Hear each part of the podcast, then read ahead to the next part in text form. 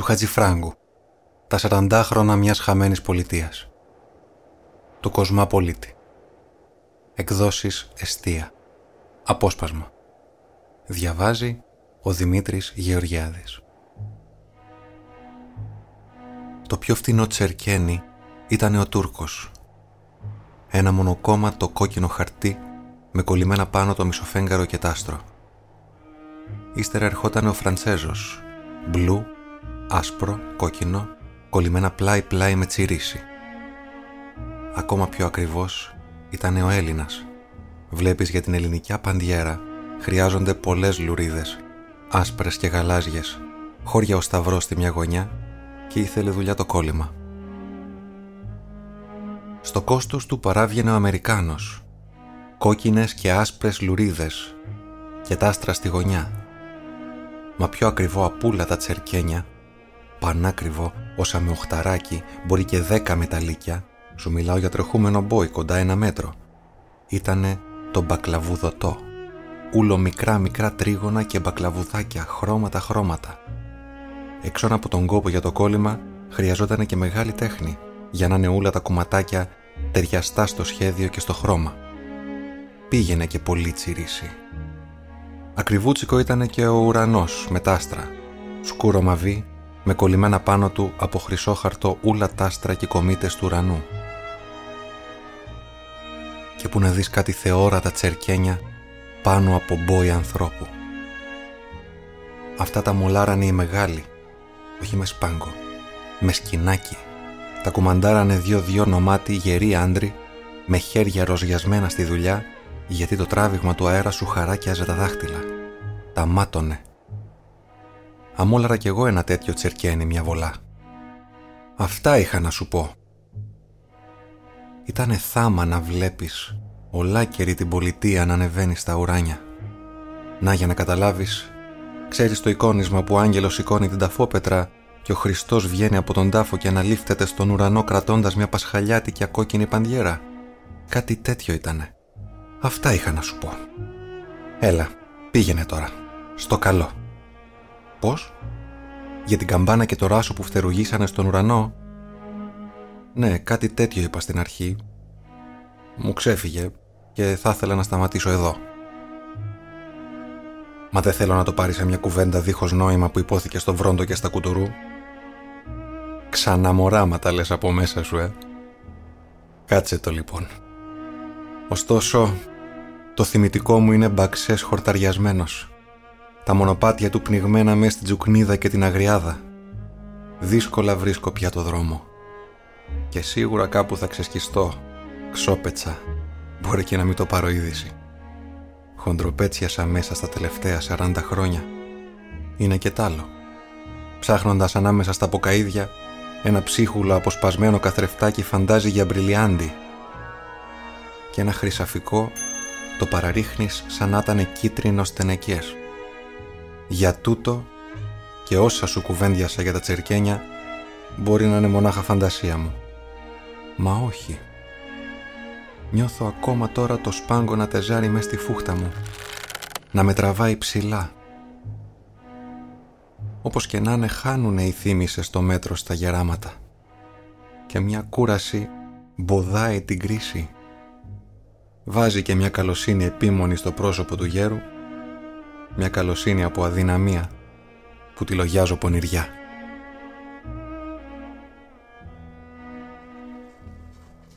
Λοιπόν, αν θυμάμαι καλά, ήταν η τρίτη, κάνει τέταρτη μέρα που είχε μπει ο τουρκικός στρατός. Η πολιτεία λούφαζε. Είχαν γίνει κάμποσα παρατράγουδα στο αναμεταξύ, σκοτωμί, ξεπαρθενέματα και πλιάτσικο. Πολλοί χάσανε τη ζωή τους. Πολλοί θα τη χάνανε ακόμα. Πλιάτσικο, τσέτες. Κακάριζε το πολυβόλο. Πόλεμος ήτανε. Έχθρητα και άχτη. Και οι δικοί μας είχαν κάψει τουρκικά χωριά στην υποχώρηση. Πόλεμος ήτανε. Ο άνθρωπος γίνεται ανήμερο θεριό. Γίνηκανε κι άλλοι σκοτωμοί. Και εδώ και στους ντερέδες της Ανατολής χαθήκανε χιλιάδες δικοί μας. Δεκαριές, κατοσταριές χιλιάδες και πλάκωσε μεγάλη ορφάνια. Βλέπεις, ο Τούρκος μας λογάριαζε προδότες Είχαμε σηκώσει τάρματα ενάντια στην πατρίδα, ενάντια στην Τουρκία δηλαδή. Μιλάω δίχως πάθος, σαν να μην υπάρχει πια οργή και αμάχη στον Τουνιά. Και τώρα, τρίτη καν τέταρτη μέρα που είχε μπει ο τουρκικός στρατός, η πολιτεία λούφαζε μέσα στο κακό της όνειρο, μέσα στη θλίψη και την απαντοχή. Μα οι φούρνοι βγάζανε ψωμί. Λες και είχε γίνει κάποια ρέγουλα. Πού και πού μια τουφεκιά. Φαίνοτανε απείραχτη και αθώα ύστερα από το μεγάλο μπατιρντί. Δεν την έκανε κάζο. Δεν μπορούσε να ήταν για σένα. Και πέρα, πολύ μακριά, ένα πνιχτό μπουμπονιτό κάτι σαν μπασαβιόλα. Αχ, με καταλαβαίνεις. Οι δικοί μας είχαν πιάσει μετερίζει στο τζεσμέ και με τα κανόνια κρατάγανε μακριά το τουρκικό ασκέρι ώσπου να μπαρκάρει στα βαπόρια ο στρατός. Εκείνο το πρωί λοιπόν πρώτο βγήκε ξανά και μια δικιά μας εφημερίδα. Πρώτη και τελευταία φορά. Ήγραφε πως μας πλανέψανε οι Έλληνοι. Πως οι Τούρκοι είναι καλοί άνθρωποι. Πως πρέπει να ανανύψουμε, τη θυμάμαι αυτή τη λέξη αν και δεν ξέρω τι θα πει.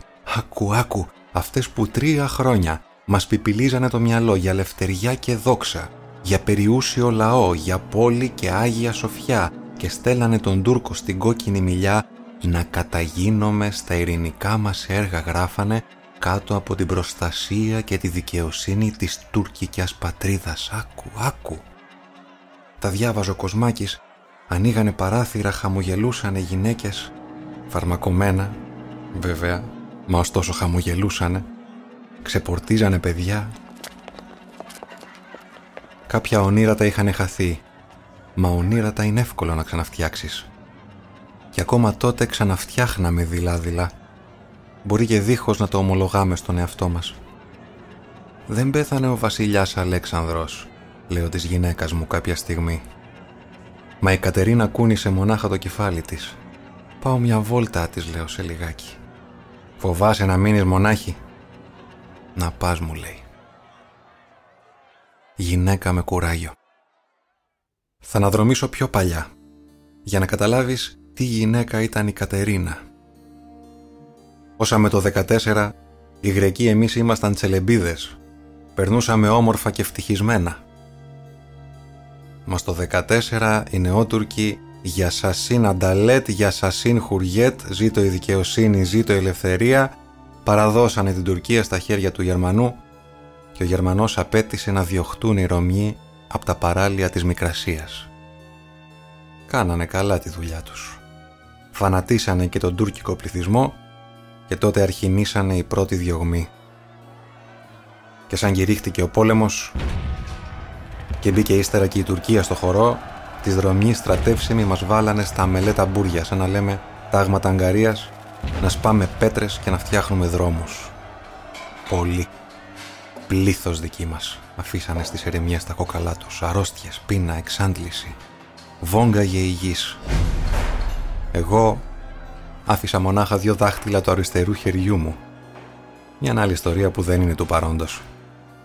Ωστόσο, σε τούτα τα λειψά δύο δάχτυλα χρωστάω πως δεν με πήρανε στον ελληνικό στρατό, σαν κάνανε επιστράτευση στα μέρη μας ύστερα από την απόβαση.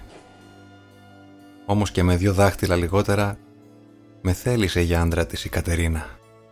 Ήταν γυναίκα με κουράγιο σου λέω. Ξεπόρτισα λοιπόν εκείνο το πρωί. Στα σοκάκια που και που ένας διαβάτης τείχο-τείχο.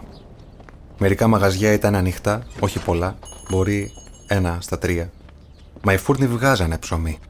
Μια φράγκισα πελάτησά μου, καλή της ώρα της πουλαγα φιντάνια για το περιβολάκι της, μου φώναξε από τον μπαλκόνι «Για κουμί, γύρισε στο σπίτι σου, το καλό που σου θέλω, δεν είναι ώρα για παλικαριές». «Μαντάμ», της λέω στα χωρατά, «πάω να ξουριστώ». Πεθαμένος και αξούριστος ο λούρ μου. Και αλήθεια, είχα τεσσάρο μερό γένια. Βγήκα στο κέ. Πίχτρα ο κόσμος και άλλοι χιλιάδες πάνω σε μαούνες ραδιασμένες στο μουράγιο. Προσφυγιά που είχε κατέβει ποδαρόδρομο από το εσωτερικό για να γλιτώσει. Ούλα τα τρένα τα είχε πιάσει ο ελληνικός στρατός.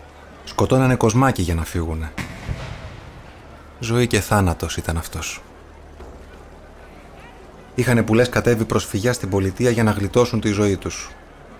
Βλέπεις, πιστεύανε πως ο ελληνικός στρατός θα κράταγε την πολιτεία. Όπως βεβαιώνανε μπαμπέσικα μέρες πρωτύτερα από την αρμοστία.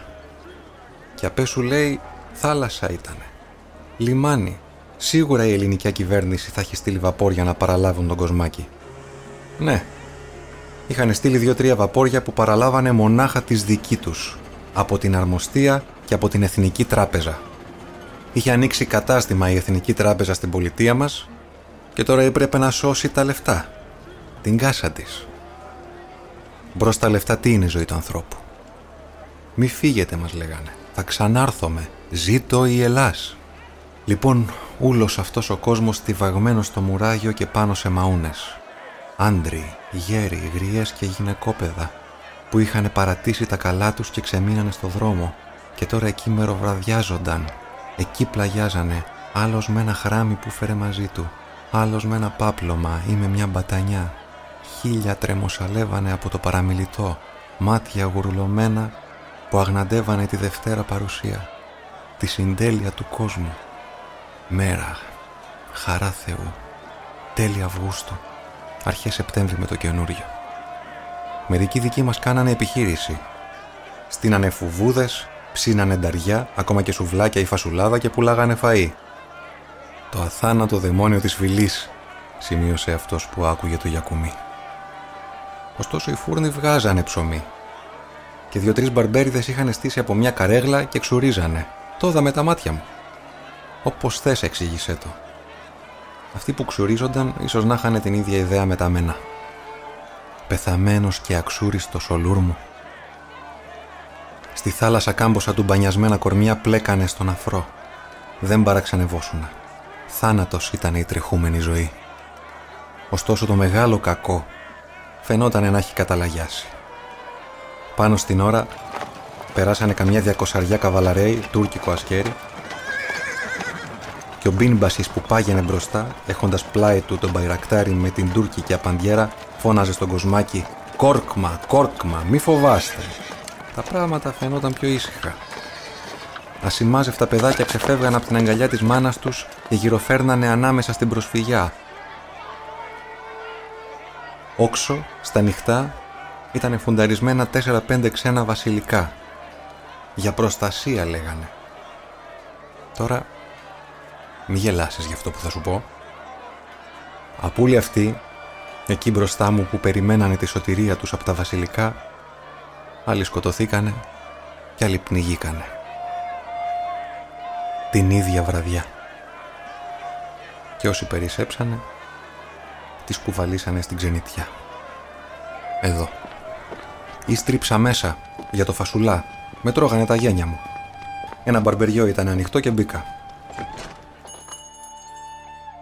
Στην Αρμενιά μου λέει δεν απόμεινε ρουθούνι οι Αρμενέοι ταμπουρωθήκανε στην εκκλησία τους, στον Άι Στέφανο. Από εκεί αντισταθήκανε και από εκεί χτυπούσανε. Μα τους ξεπαστρέψανε. Τους είχανε άχτη. Βλέπεις είχαν φτιάξει κομιτάτο, πήγαινανε και αυτοί για τη μεγάλη τους ιδέα, για τη μεγάλη Αρμενία. Είχαν πάει και εθελοντές στον ελληνικό στρατό.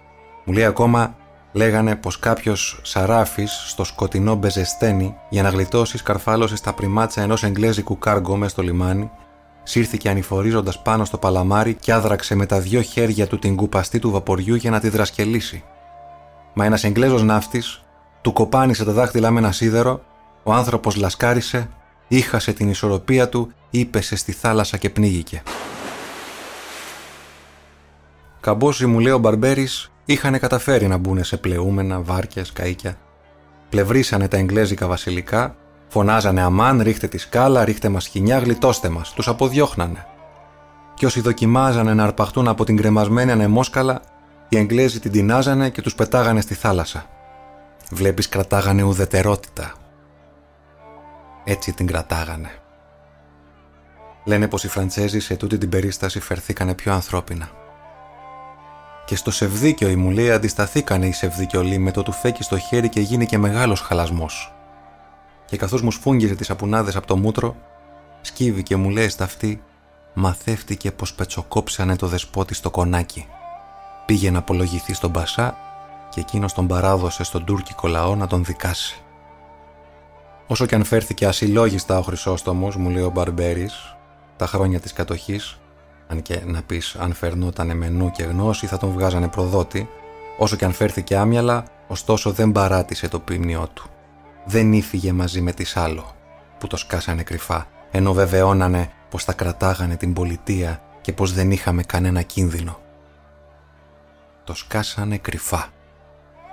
Είναι οι μεγάλοι φταίχτες κι αυτοί και εκείνοι που τους στείλανε. Μα να πεις, ξένοι ήρθανε στον τόπο, σαν ξένοι φερθήκανε, ξένοι φύγανε. Οχτροί. Να μου λέει ακόμα, το ξέρω από πελάτη μου, γιατί απαγορέψανε να το γράψουν οι εφημερίδες. Τότε που κηρύξανε απεργία οι υπάλληλοι μιας τράπεζας και στείλανε μια επιτροπή στην αρμοστία να εκθέσουν το δίκιο τους, τον πρώτο που έκανε να μιλήσει τον μπάτσισε ο Στεργιάδης και ίδιωξε την επιτροπή. Πριν από τον πόλεμο και τη μεγάλη αμάχη, ο Τούρκος μας ευότανε. Αυτοί δεν τον πονέσανε τον τόπο. Δεν πονέσανε τις ανθρώποι του τόπου. Και να σου πω κατά τη γνώμη μου, όσο το συλλογέμαι, μου λέει ο Μπαρμπέρης, πατρίδα δεν είναι μια ιδέα στον αέρα, δεν είναι οι περασμένες δόξες και και τα ρημαγμένα μάρμαρα, πατρίδα είναι το χώμα, ο τόπος, τα χωράφια και οι θάλασσες και τα βουνά. Πατρίδα είναι οι σημερινοί άνθρωποι και αγάπη της πατρίδας είναι να θες την ευτυχία τους. Το λέω γιατί είμαι καλός Έλληνας. Αυτά και άλλα, μου έλεγε ο Μπαρμπέρης και εγώ κούναγα το κεφάλι μου μην ξέροντας τι να αποκριθώ. Με ένα μπαρμπέρι δεν τα βγάζεις εύκολα πέρα στο λακριντή. Ανάθεμα την ώρα, είπε στο τέλος ο Μπαρμπέρης. Γύρισα στο σπίτι μου με δυο χάσικα ψωμιά κάτω από τις αμασχάλες. Στο δρόμο με σταματάει ένα ζαπτιές. Ντουρ! Είχα κι άλλους ανταμώσει πολίτσιες και ζαπτιέδες μα δεν με ενοχλούσανε. Τεσκερέ, μου λέει αυτός, στα χαρτιά σου. Δεν ξέρω πώς μου ήρθε και του λέω Μπεν Κατολίκ. Μ' άφησε να περάσω. Ένιωσα το αίμα να ξαναφεύγει από τα αυτιά μου και από τα μάγουλά μου και να γυρίζει πίσω στην καρδιά. Λίγο έλειψε να του φωνάξω «Βρε είμαι Ρωμιός, Έλληνας, σκότωσέ με». Λόγια βέβαια, λόγια τούτης της ώρας. Μα εκείνη τη στιγμή ο ήλιος με έδειχνε με τα μάλαχ το δάχτυλό του και εγώ δεν έβρισκα που να κρυφτώ από την τροπή μου. Μου ήρθε στο νου τότε που ο Άγιος Πέτρος απαρνίστηκε τον Ιησού Χριστό. Λίγο το έχεις.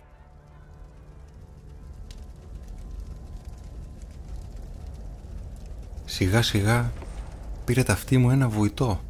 Σαν να κύλαγε άγριο ποτάμι ξεχυλούσε κατά δω ζύγον ολοένα και ξαφνικά μπουκάρανε από τα σοκάκια κοπάδι ανθρώποι σκυφτοί αλαφιασμένοι με ένα μπόγο στον ώμο, με ένα μωρό στην αγκαλιά με ένα τέντζερε στα χέρια ή με ένα μήλο του καφέ πράγματα συλλόγιστα, τρελά, μουγγί. Ούτε γυναίκες τριγλίζανε, ούτε γέροι να βογκάνε, ούτε μωρά να κλαψαρίζουνε. Μονάχα σούρσιμο στο χώμα και ποδοβολητό. Μουγγί, σκυφτή, μαγριεμένα μούτρα τραβάγανε μπροστά. Φόρεσα ένα παντελόνι πάνω από την νυχτικιά μου και κατέβηκα στα λάνη. Πέσαμε πλάι τους. Βρε παιδιά, πού πάτε; Δείξανε μπροστά. Σταθείτε βρε παιδιά, δεν έχει φόβο εδώ. Μπείτε στα σπίτια μας, είναι δικά σας. Μπείτε να ξαποστάσετε. Δεν αποκρίνονταν. Μόνο τραβάγανε μπροστά. Βγαίναν από την κόλαση. Πορτοκαλί και κόκκινοι από τη μεριά που χτύπαγε η φωτιά. Οι άντροι, τέλος πάντων, είναι άντροι. Παραβλέπεις. Μα οι γυναίκες ήταν φρικτές, ξεμαλιασμένες και μες στη μουτζαλιά. Μια κράταγε ένα κόσκινο. Μια άλλη φόραγε στο κεφάλι της ένα καπέλο με φτερά και ήταν εξυπόλυτη. Και μια είχε φορτωθεί στον ώμο της ολάκερο φορτσέρι. Κοπελίτσα. Θα ήταν τα πρικιά της. Άλλοι σηκώνανε στη ράχη τους παππούδες και γιαγιάδες. Δυο είχαν πλέξει τα χέρια τους καρεγλάκι και κουβάλαγαν ένα γέρο πετσί και κόκαλο με το πηγούνι του ακουμπιστά στο στήθος. Ένας παπάς οδήγαγε μπροστά ένα δεύτερο κοπάδι Αμάν, πού πάτε βρε παιδιά; Αμάν αμάν. Η φωτιά τους είχε κάψει τη μιλιά. Τους στέγνωσε το σάλιο. Και ο ρόχος της φωτιάς σούρλιαζε τώρα. Γέμιζε τον αέρα. Μπρος από τον παπά ένα παιδάκι ανίδεο κύλαγε το τσέρκι του. Ευτυχισμένο. Ένα γρήγορο ποδοβολητό ακούστηκε σε κάποιο καλντερίμι. Οι Τούρκοι στριγκλίξανε οι γυναίκες του Μαχαλά και δυο αλόγατα χυμίξανε στα λάνη, έρημα και ξεσέλωτα, σταθήκανε απότομα, χλιμιντρήσανε ψηλά στον ουρανό και ύστερα χυθήκανε μπροστά. Χαθήκανε μέσα στους μπαξέδες.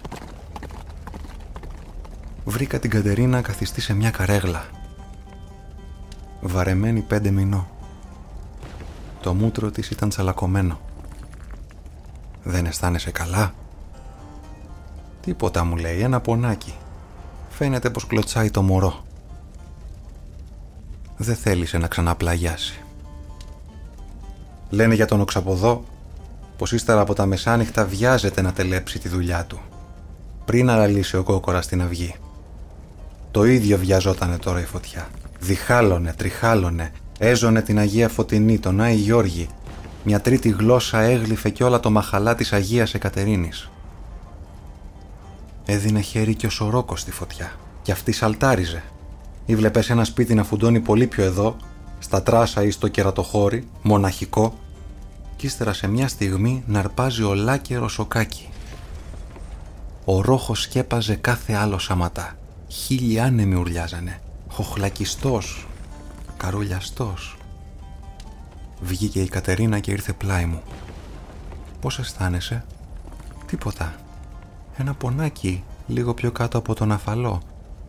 Άκου, μου λέει σε λίγο, στήσε αυτή. Σημαίνει μια καμπάνα. Είναι η πυρωμένη ανάσα της φωτιάς, εξηγήσα της Κατερίνας. Αυτή κουνάει τις καμπάνες και σημαίνουν. Δεν ξέρω τι κάνανε οι γειτόνι. Μας χωρίζανε οι μπαξέδες, τα δέντρα, οι έγνιες. Μας τσουρούφλιζε η κάψα της φωτιάς. Όχι, μουρμούρισε κάποια στιγμή πλάι μου η Κατερίνα. Δεν είναι από την ανάσα της φωτιάς που σήμανε η καμπάνα. Πάλι σημαίνει «Άκου». Το έπεσα να ήταν όνειροπαρμένη και αυτό δεν μ' άρεσε. Μονάχα μια καμπάνα, πάλι μου λέει. Σημαίνει «Άκου». Ξάφνου σοριαστήκανε πέρα ένα τρούλος εκκλησιάς και ένα καμπαναριό. Έτσι, σαν ψεύτηκα. Τίποτα δεν ακούστηκε μέσα στο ρόχο της φωτιάς. Μονάχα η καμπάνα σήμαινε. Μονάχα η καμπάνα σήμαινε. Και τότε... «Κοίτα, για κουμί», μου λέει. Ένα ράσο την άχτηκε ψηλά και ανέμιζε απλωτό, κούφιο, μαύρο πάνω στον πακυρί ουρανό. «Το ράσο του δεσπότη», μου λέει. Και πλάι στο ράσο κορονίζει μια καμπάνα σαν ήλιος ασπροπυρωμένη και αστραφτερή και ούλο ανέβαινε και σήμαινε λυπητερά η καμπάνα. Ψηλά, όλο ένα πιο ψηλά πλάι στο ράσο, ούτε φεγγάρι ούτε άστρα είχε ο ουρανός. που χαθήκανε από τα μάτια μας και από τα αυτιά μας και απόμεινε μονάχα ο ρόχος και το καμίνι της φωτιάς. Και τα πουλιά ξεσηκωθήκανε και φρουφρουρίσανε αλάργα και το κίτρινο γατί μας πήδηξε από την αγκαλιά της Κατερίνας και κυνηγούσε τάπια στα πουλιά. Η Κατερίνα κάθισε στο κατόφλι Πονάς. Δεν είναι τίποτα. Κλωτσάει το μωρό. Άλλα κοπάδια ροβολούσανε στα λάνη. Βαμμένα κόκκινο πορτοκαλί. Πότε γυρίζανε στο κίτρινο. Πότε στο βυσινί. Από τα σπίτια ολόγυρα στα λάνη βγάζανε μόμπιλα και τα στιβάζανε κατά μεσής σωρί σωρί. Ανθρώποι χειρονομούσανε και ανοιγοκλίνανε το στόμα τους, μα δεν έβγαινε μιλιά. Ούλα πνημένα μέσα στο ρόχο της φωτιάς. Και να, καθώς κοιτάζαμε μια φλόγα ξεπίδησε από μια σκεπή. Μια άλλη κήθε, μια άλλη δόθε. Άρπαξε μια βελέτζα εδώ, ένα στρώμα εκεί, μια μπατανιά, ένα κοφίνι. Αφανή του Αϊγιάννη. Κανένας δεν τους πήδαγε. Ύστερα λαμπάδιασε το πεύκο του μπαξέ μας. Πετάγονταν οι κουκουνάρες ίδιες φλογισμένα τοπία. «Μην τρέχεις», είπε η Κατερίνα. «Το παιδί». Της σήκωσα στα χέρια βαρεμένη πέντε μηνό. Σταμάτησα εκατόδρα σκελιές πιο πέρα, στο χωραφάκι με το θερισμένο καλαμπόκι. Την απόθεσα χάμω στην άλλη άκρη, πλαγιαστή. «Δεν βαστάω πια», μου λέει. σφιγγότανε τρεμουλιαστά. Με το μανίκι της νυχτικιάς μου σφούγγιζα τον υδρότα πάνω στο κούτελό της, βογγούσε, μούγκριζε, τρίζανε τα δόντια της, πονάω, πονάω κάτω από τον αφαλό. Εκεί απόβαλε το γιο μας. Ήτανε γιος. Τόδα στη φλόγα του σπιτιού κι η σύχλια γης ρούφηξε ούλο της το αίμα. Πεδούλα. Ονειρευότανε την ευτυχία η Κατερίνα.